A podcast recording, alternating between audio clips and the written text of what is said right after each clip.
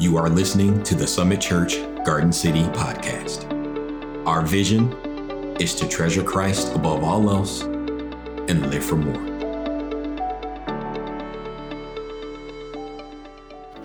One of the main things that we've seen in the storyline of Esther is salvation. Salvation. Salvation for a man named Mordecai who was sentenced to die. And I believe that he was saved spiritually first, and then he was saved physically as well. In addition, we saw the salvation of God's people. they were under a death sentence that was reversed and we talked about the big reversal last Sunday. Um, their enemy Haman died, but they were saved and spared to live. And what we're going to see today in, in our last sermon in this great book of Esther is that salvation demands celebration. Salvation requires celebration. If you've got your Bibles, go with me to Esther chapter 9. We're going to pick up right where we left off last Sunday, which is verse 20. And we're going to read all the way through the end of the book, which is chapter 10, verse 3. And the first thing that we're going to look at is that Purim is a party. Purim is a celebration. And just so you know where we're going today, uh, we're going to have four main points. And the first one, just like I said, Purim is a party. Our second point is this is not heaven. This is not heaven. And then as point number three, we're going to um, we're going to have some concluding thoughts, concluding observations on the book of Esther. And then lastly, is number four Jesus is a better Mordecai. So, four points under this overarching truth, overarching idea that salvation demands, salvation requires celebration. And the first point is that Purim is a party. Now, I don't know if you have any Jewish friends family, neighbors, coworkers, but they will have various feasts, various festivals, various holidays that they celebrate throughout the course of the year, one of which is Purim, the one that is talked about in this chapter. If you ever wondered where this Purim have its origin, where did it begin, what, what is it all about? Well, we find it right here in chapter 9 of Esther. As God's people experience salvation, they respond with celebration. That's the great holiday the Jewish feast and festival of Purim. And let me just say this as we're going to read in a moment, and we're going to read a, a huge chunk of scripture, uh, 12 verses altogether, for this first point. And it's actually a summary statement of the whole book, of the entire book of Esther, and it also gives us the history of this holiday, Purim. And the big idea is this at the end of the book, a summary is given of God's salvation that there might be a celebration. So it is with you and I.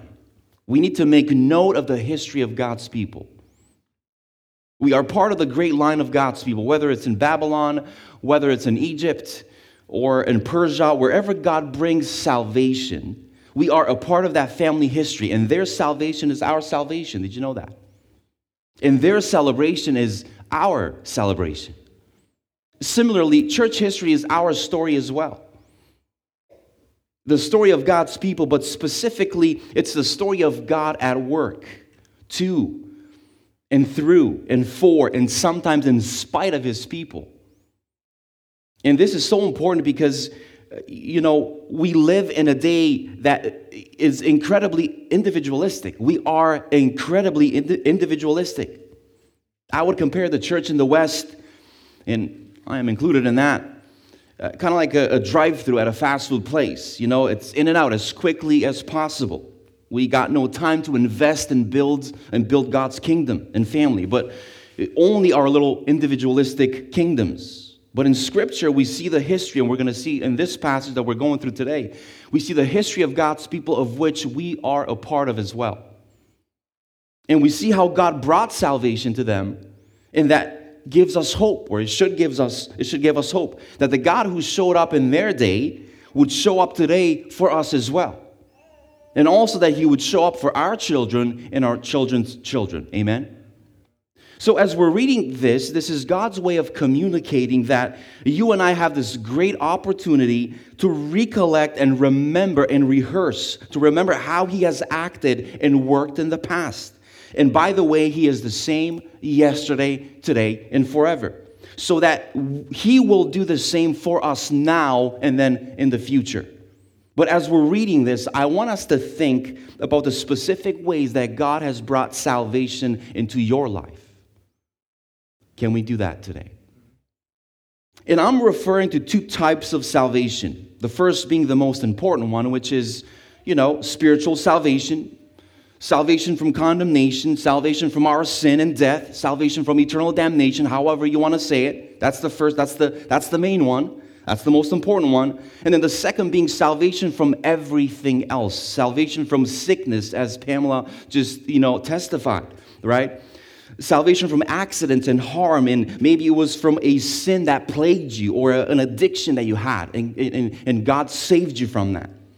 I want you to know that unless we record the way God has worked and saved his people in the past, unless we capture that as a church, as a, as a person, you won't remember it and others won't remember it either.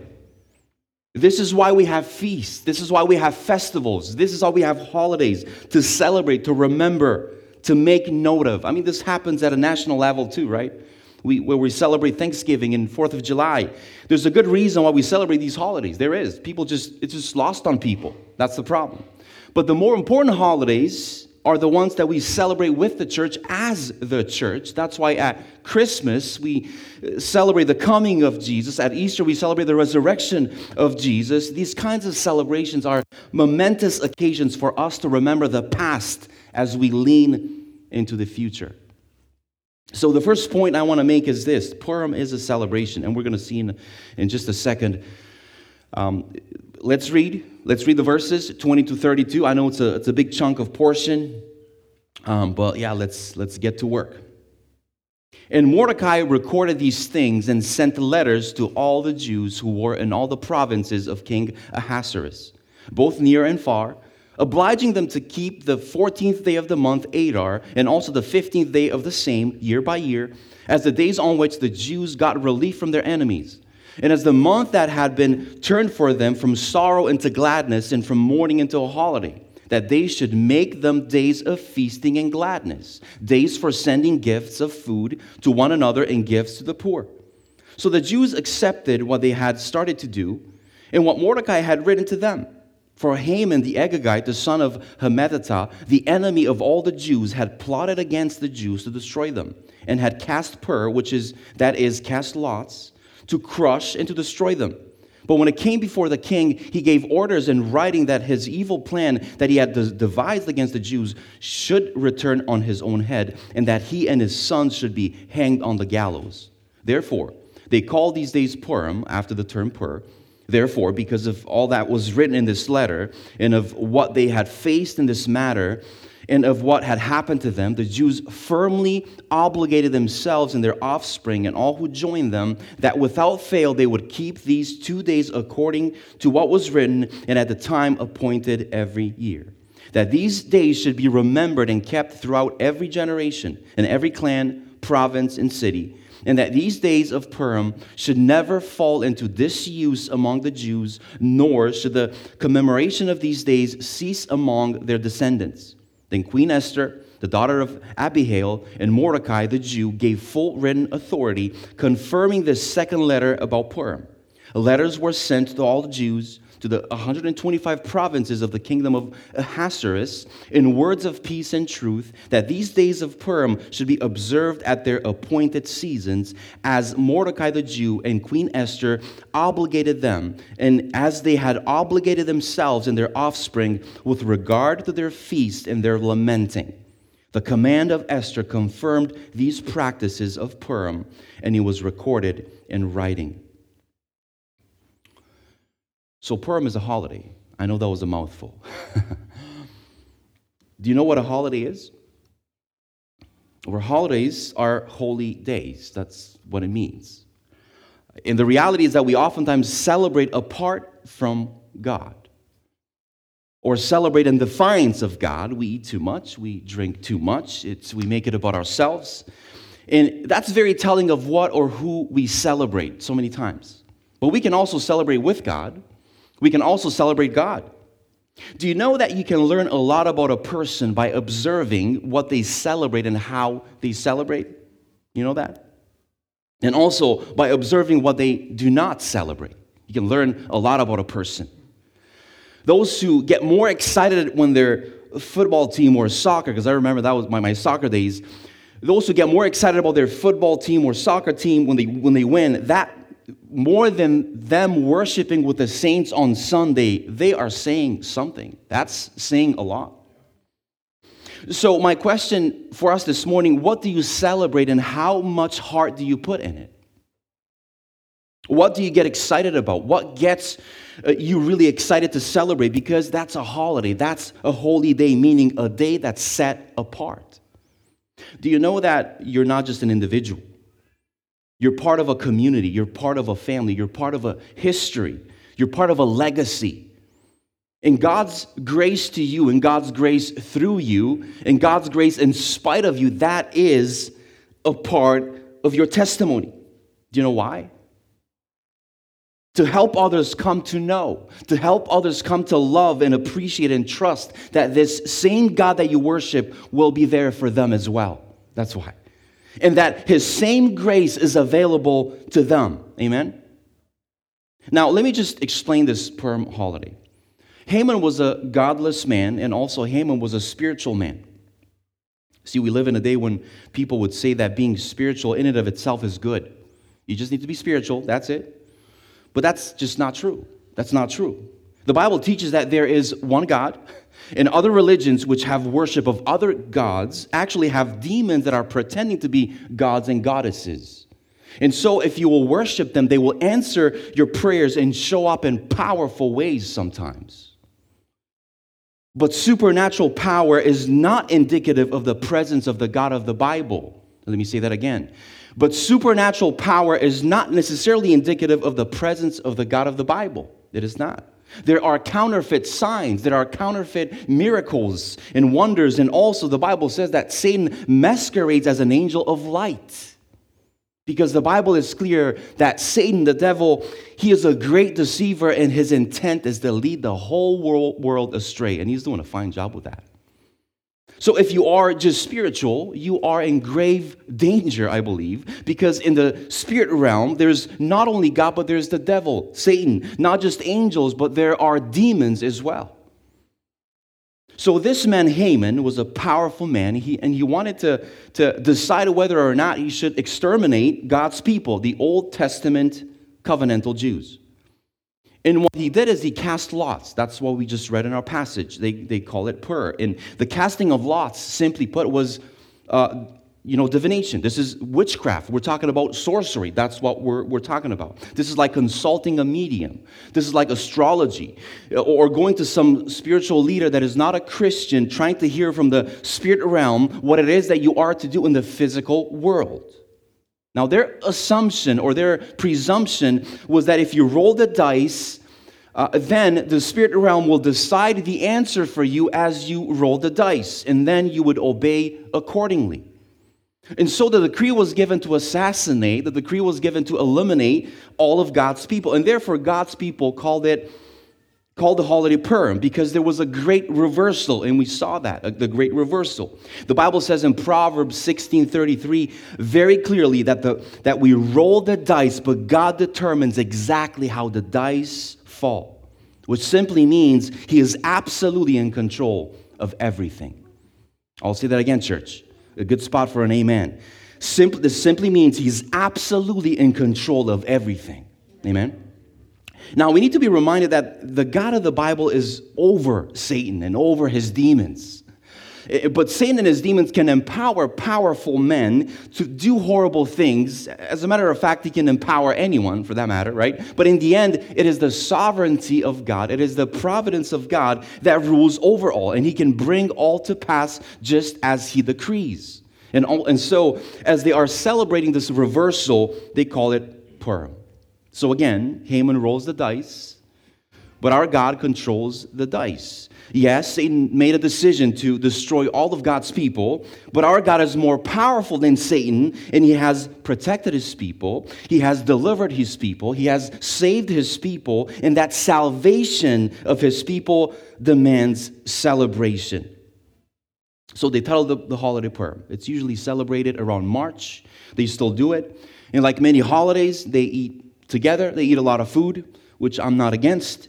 Uh, this is all a foretaste, of foreshadowing of the kingdom of God, where we will sit down with the Lord Jesus Christ and feast forever.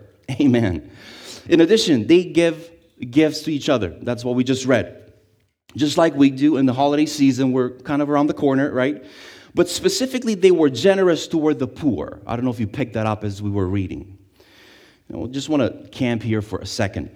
And specifically to those who are the believing poor, right? The single mothers, the widows, uh, the orphans, those who have been negatively affected. And by the way, not by their own sin, negatively affected, or folly, or bad investment, or a sense of entitlement, but because of circumstances that were perhaps beyond their control.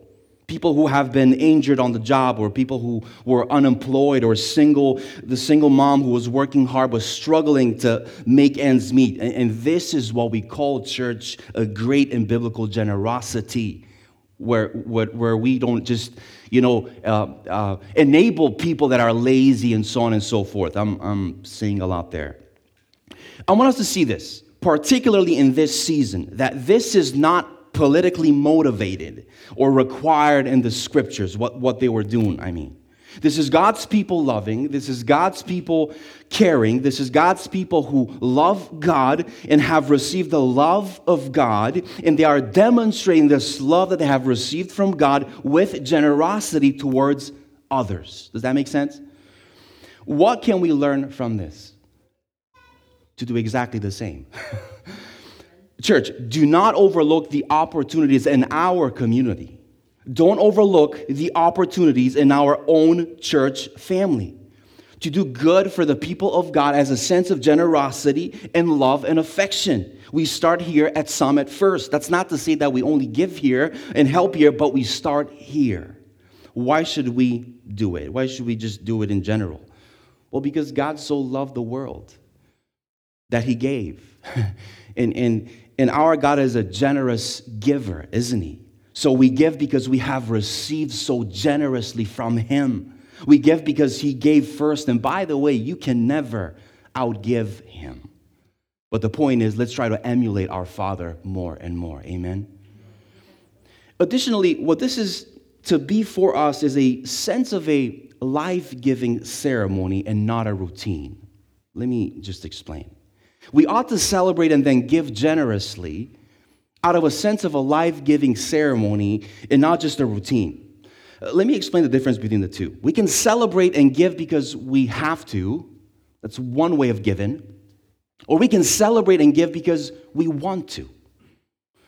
For a lot of Christians, and we're going to do this today, we're going to celebrate communion. But for a lot of Christians, the celebration of communion means absolutely nothing. It means a bad cracker and stale juice. That's what it means. And sometimes that's what you taste physically, but that's not what it means. There's more to that.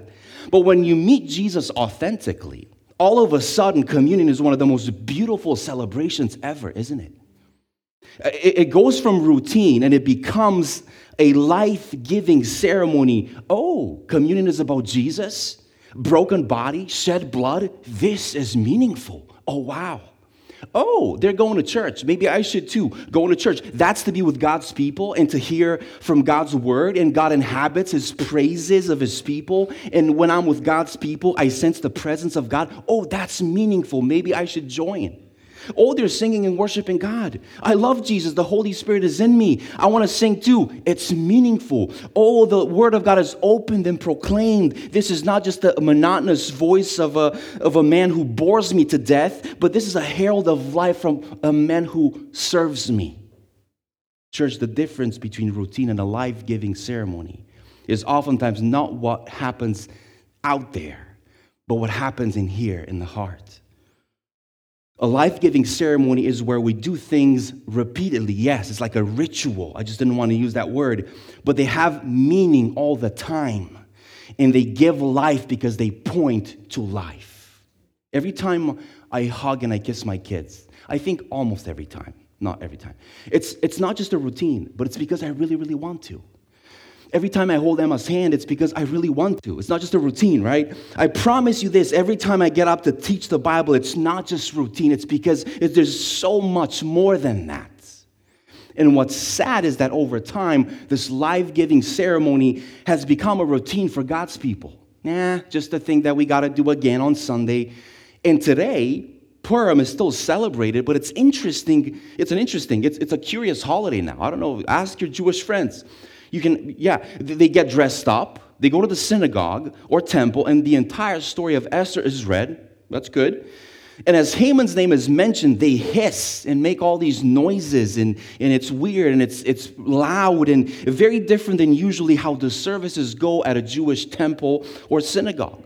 So, in a sense, it's kind of like Halloween. You know what I mean? It's kind of like a Mardi Gras. Like people drink too much, wear too little, and it's not awesome. Like we don't know what we're celebrating, but let's just kind of have fun, right? It looks more like the parties that Ahasuerus threw earlier in the book, if you remember the first few chapters. Interesting. Where people are drinking too much and bad decisions are being made, and it just gets out of control. That's what we we saw in Esther. So let me ask you this Should God's people celebrate Purim? It's not a sin to. Go right ahead. If you want to, go right ahead. You're welcome to. But if you do, just remember it's all about Jesus. And if it's not about Jesus, then it becomes a routine and not a life giving ceremony. You, you, see that? You have the outward forms, but not the inward joys. What tends to happen is we throw parties in a way that they dishonor the Lord. That's just, that's just the reality of it. And so much of the storyline of Esther has been a series of banquets and feasts and parties that dishonor the Lord. Men are drunk, women are abused, things are out of control, and evil decisions are made. That's not honoring to God. And so, what we have here is a great reversal. It shows us how to redeem feasting and partying and celebrations. It shows us how to redeem holidays. It shows us how to redeem, redeem food so that we're not gluttons, but worshipers. To drink so that we're not drunkards, but worshipers. To celebrate not in defiance of God, but in the presence of God. To live coram deo. Have you ever heard that, that expression? The Puritans used to, used to uh, use it, which in La- it's a Latin phrase that means in the face of God, to live coram deo, to live in the face of God, to live as, as though God is watching, to live in the authority of God, in the presence of God. Let me submit this to you. Most Christians, this is kind of a pet peeve of mine, most Christians are better at mourning than celebrating. Did you ever notice that? Especially people in the Reformed theology or Reformed tradition. I'm a little bit, I'm Reformish.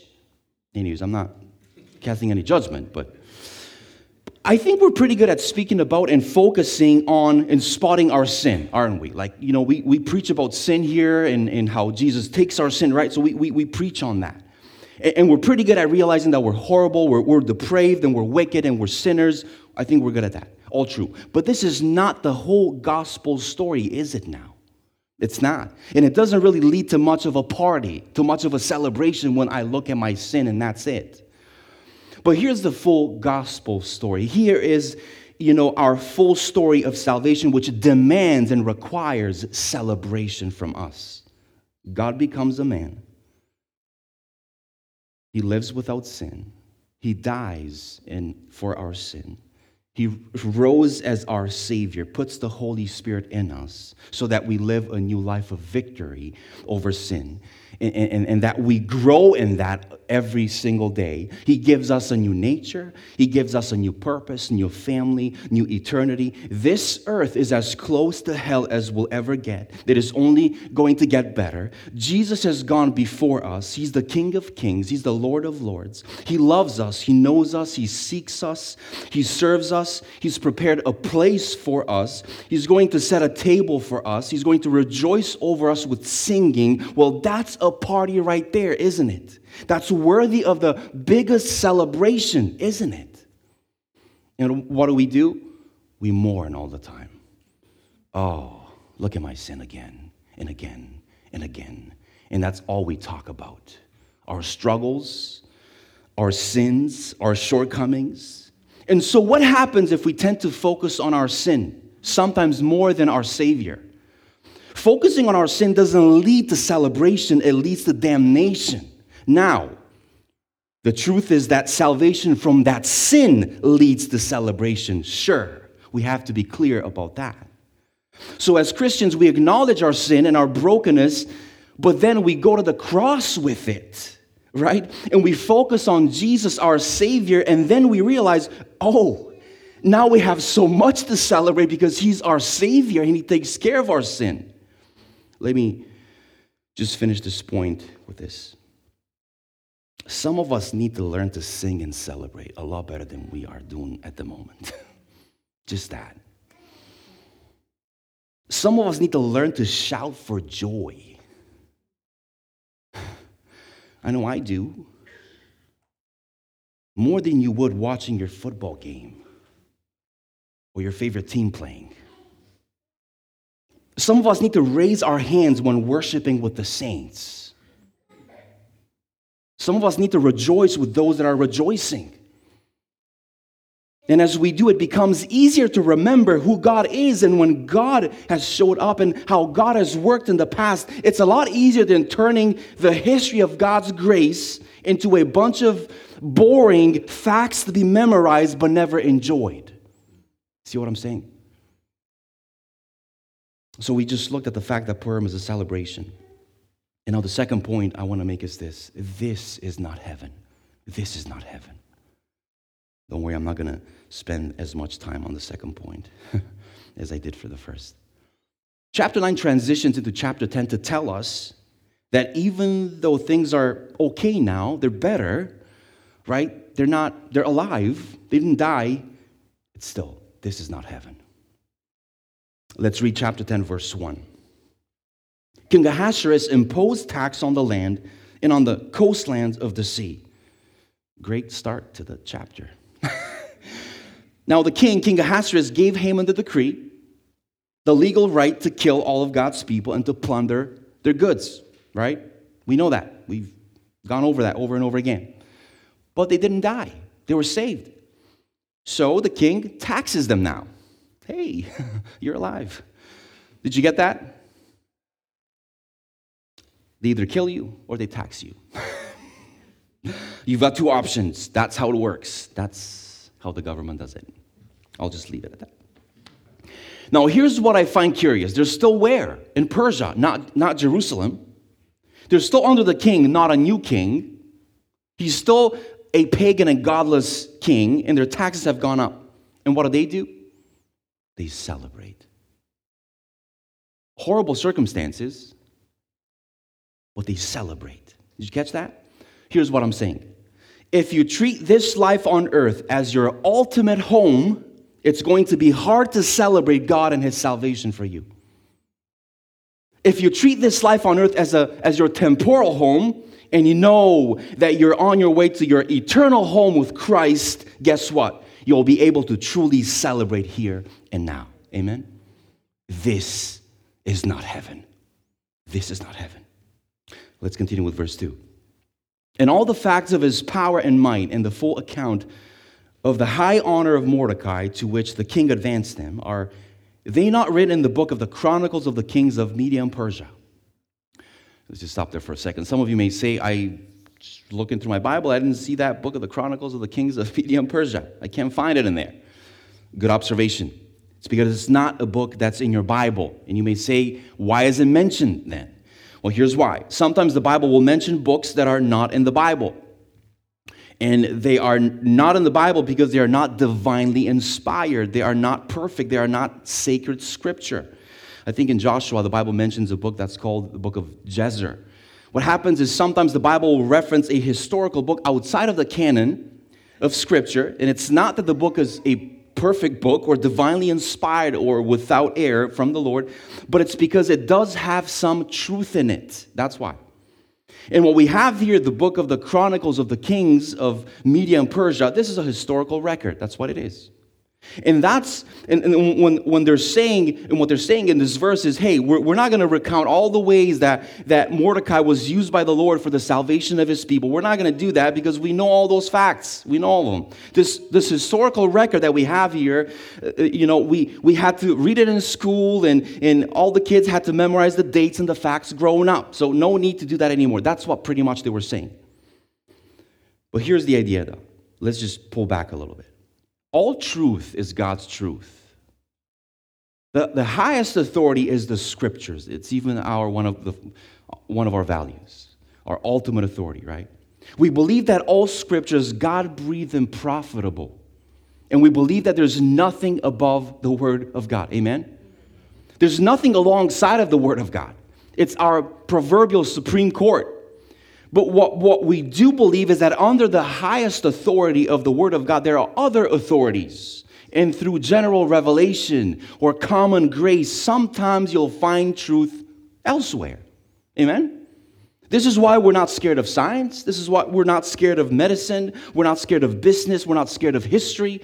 We want to be people who find God's truth anywhere we can find it. And we know that it's truth when we test it by the perfect Word of God. Amen? This is why we're not scared of learning. We also don't want to be gullible, we want to be discerning. Amen? So, again, what this verse is saying is that, hey, there's some truth over in that book, right? Now, it's not all true, it's not a book in the Bible, but there are some things there that will help your understanding. That's what this is saying. Let's continue with verse 3. For Mordecai the Jew was second in rank to King Ahasuerus, and he was great among the Jews and popular with the multitude of his brothers, for he sought the welfare of his people and spoke peace to all his people. So God's people are saying we still have the same godless king. He just increased our taxes, but there's still good news. God loves us. He hasn't dealt with all of our problems, but He dealt with our biggest problem, which is salvation. Amen. Additionally, God's people are saying, well, we still have Mordecai too. And he's second most powerful man in, in, the most powerful nation on earth at that time. And he loves us and he cares for us and he serves us. And it's not all bad, right? There's a bit of hope in the midst of what otherwise would be totally hopeless. And why did they love Mordecai so much? because he led very differently than the godless king Ahasuerus did. And specifically, and it says here, we just read it, it's because he spoke what? He spoke peace to the people. That's a very important word there. It's actually a Jesus word. It's the word shalom. Have you ever heard the word shalom? Did you know that God made the world in shalom. And then sin came into the world through Adam and Eve to vandalize and destroy shalom. But make no mistake, shalom is the world without sin. Shalom is the world without death. Shalom is the world without terror or fear or oppression or suffering.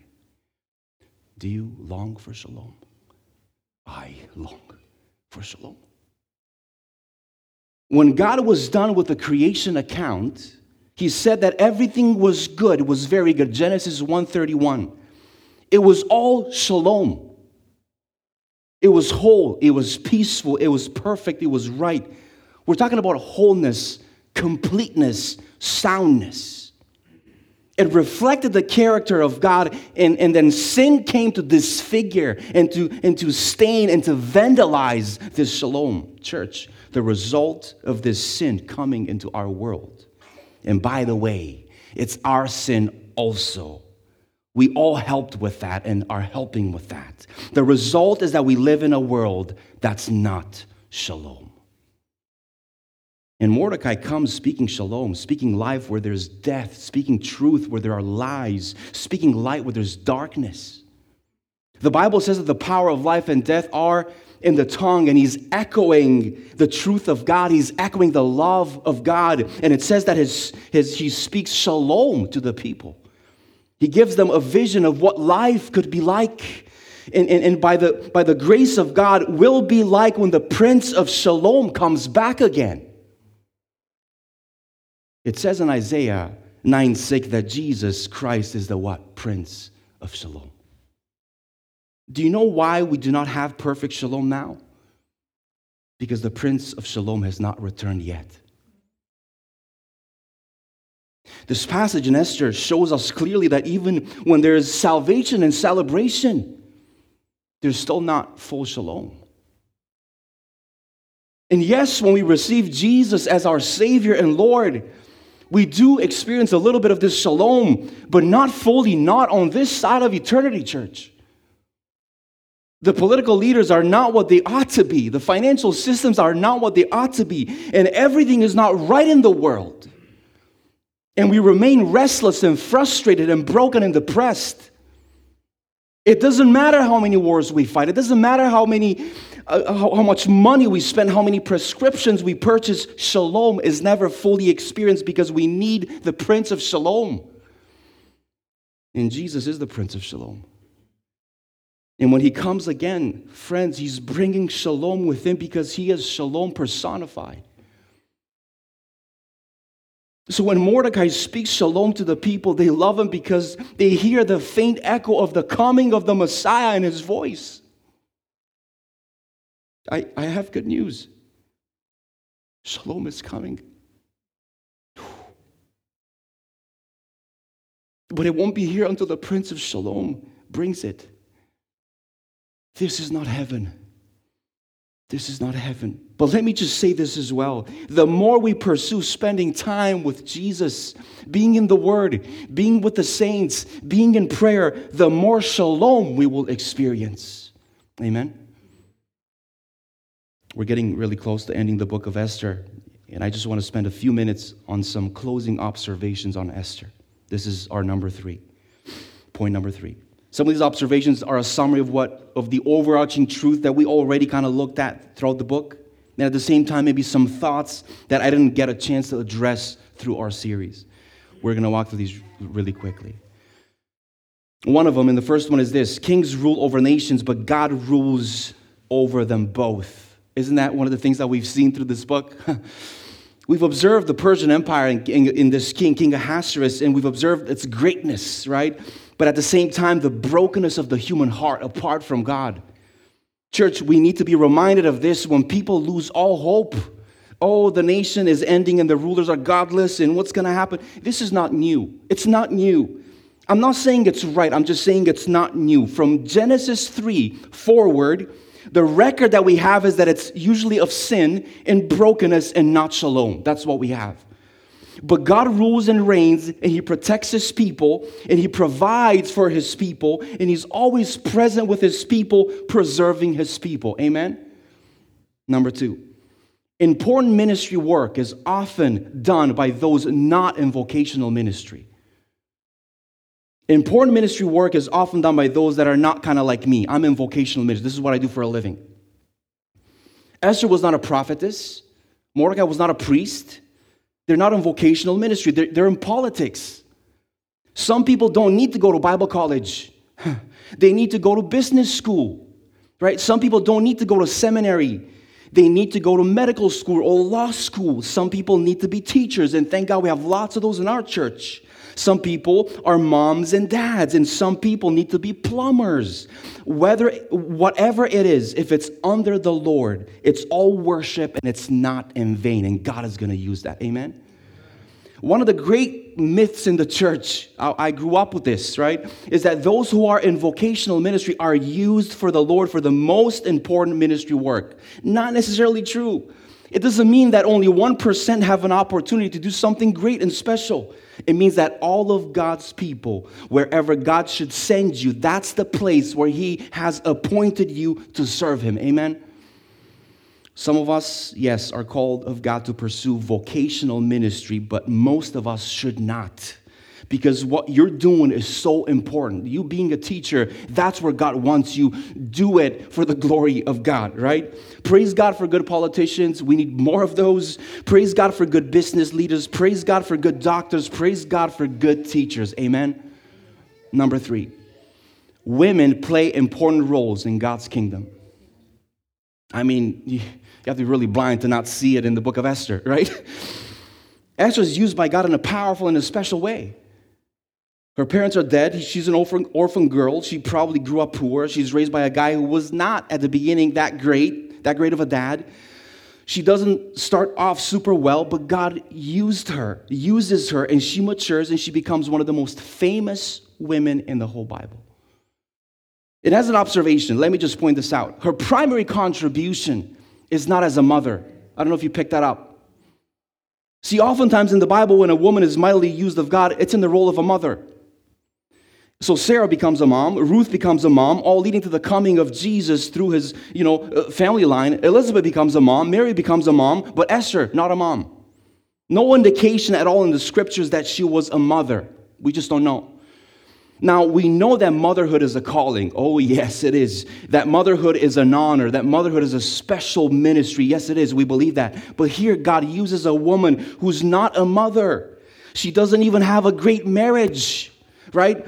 Her husband's an unbeliever, and he's probably got a couple of couple of hundred, maybe other wives and concubines. We've already learned in the book that sometimes he doesn't even speak to her for like a month at a time. The question is, is it possible to be a single woman? Is it possible to be a divorced woman? Is it possible to be a woman who comes from difficult circumstances? Is it possible to be infertile, an infertile woman who grows in relationship with the Lord and is used in a significant way? Is it possible? Absolutely. Absolutely. That's the great encouraging story of Esther. That's the massively encouraging story of Esther, especially for you sisters. Number four, God is relentlessly committed to caring for his people. That's what I've seen in this book, that God is relentlessly committed to caring for his people. He keeps loving, he keeps pursuing, he keeps serving, he keeps investing. Number five, in the end, God wins and his people rejoice. In the end, God wins and his people rejoice. If you forget everything, remember this that in the end, God wins and his people rejoice. This would be a good line to remember. In the middle of the book, it gets dark. Oh, yeah, horrible king, horrible Haman, death sentence. In the end, though, it's a celebration, it's a party. And let me just say this for us, the end, the end is at the end of this life, or if Jesus comes before that, right? Either or, God wins and will rejoice. Amen. Until then, we're in the middle of the story and it's dark and it's a death sentence and it looks like God's people are not winning and the bad guys are winning. That's what it looks like, right? People are drunk, people are perverted, men are out of control, women are abused. It's marching off to war all the time. It's chaotic all of a sudden, I mean, all, all of this, I should say, is under the backdrop of this incredible story of Esther. And as well, it is at the backdrop or in the backdrop of our story too now. But you just wait until we get to the end. Amen? The most glorious, the most beautiful of all celebrations and feasts for an eternity, may I add. Right now, friends, we're in the middle of the movie. Don't throw your popcorn on the floor and scream and walk out of the theater. Just wait, wait until the end. It gets absolutely amazing. Stay in your seat, wait until the end. It gets amazing. God's going to work it all out, and in the end, will rise from the dead, and sin shall be no more the Prince of Shalom, the Lord Jesus Christ, will come again. And we will live together as the people of God with something that is far more significant than Purim, right? We'll have the angels joining in with God's people from all the nations of the earth, singing the praises of the Prince of Shalom. Amen? In the end, God wins. In the middle, it's horrifying, it's difficult, it's complicated, but in the end, God wins and his people rejoice. That gives us hope to keep going, church. Take that this morning. Take it. Let it explode. Let this truth explode in your heart. Let it keep you going this week. Hang in there, brother and sister. And the very last point, and I'm ending in two minutes Jesus is a better Mordecai. Jesus is a better Mordecai. Mordecai saved his people from one nation, but Jesus saves people from every nation. Mordecai was only able to serve God's people in his generation, but Jesus serves God's people in every generation. Mordecai saved people from premature death, but Jesus saves people from eternal death. Mordecai was a godly ruler in a godless kingdom, but Jesus is God, the king, whose kingdom rules over all kingdoms. Mordecai ruled over a kingdom that came to an end, but Jesus rules over a kingdom that never ends. Mordecai is celebrated every year at Purim, but Jesus is celebrated every single day, and he will be celebrated for an eternity. And Mordecai brought peace between God's people and King Xerxes or King Ahasuerus, but Jesus brings peace between God's people and God. He deserves all the glory and all the honor and all the celebration. Amen. Would you stand with me, please? I thank you, Father, for this amazing and incredible encouragement this morning. That's, that even though we're in the middle of the movie now, and it may be a death sentence for some of us, Father, depending on the circumstances that you've allowed in our life. But we know that the end is coming, and we know that the best is yet to come. And it will be great, and it will be the summa cum laude of all celebrations and parties and feasts. Would you help us, Father? And, and, and again, I say this and I pray this again that you would, that you would help us, you know, lift our eyes and, and from focusing on our difficult circumstances and suffering and set them on you, Jesus. Set our eyes on you. Please, would you do that work, Holy Spirit, in all of us this morning? And as we're waiting for your coming, May we be good stewards of all that you've entrusted us with, Father. Time, money, uh, kids, churches, responsibilities. Help us, Lord God, always look to you, always look to what's coming in the future, the grace that is to come when the Prince of Shalom will come back to take us home. And as we as we anchor our hope in that, may we live coram deo for your glory alone. Would you please help us, Father? And would you bear much fruit in our hearts this morning through this uh, last session in the book of Esther? And we thank you so much for a book like Esther that you've included in, in, the, in the canon of Scripture. Thank you so much for her story. Thank you. Lord, we thank you that you, uh, and we love you because you first loved us. Help us to emulate you at every step, at every decision that we make. In Jesus' name we pray. Amen. Thanks for tuning in to the Summit Church Garden City podcast. We hope this teaching has encouraged you and helps you live for more.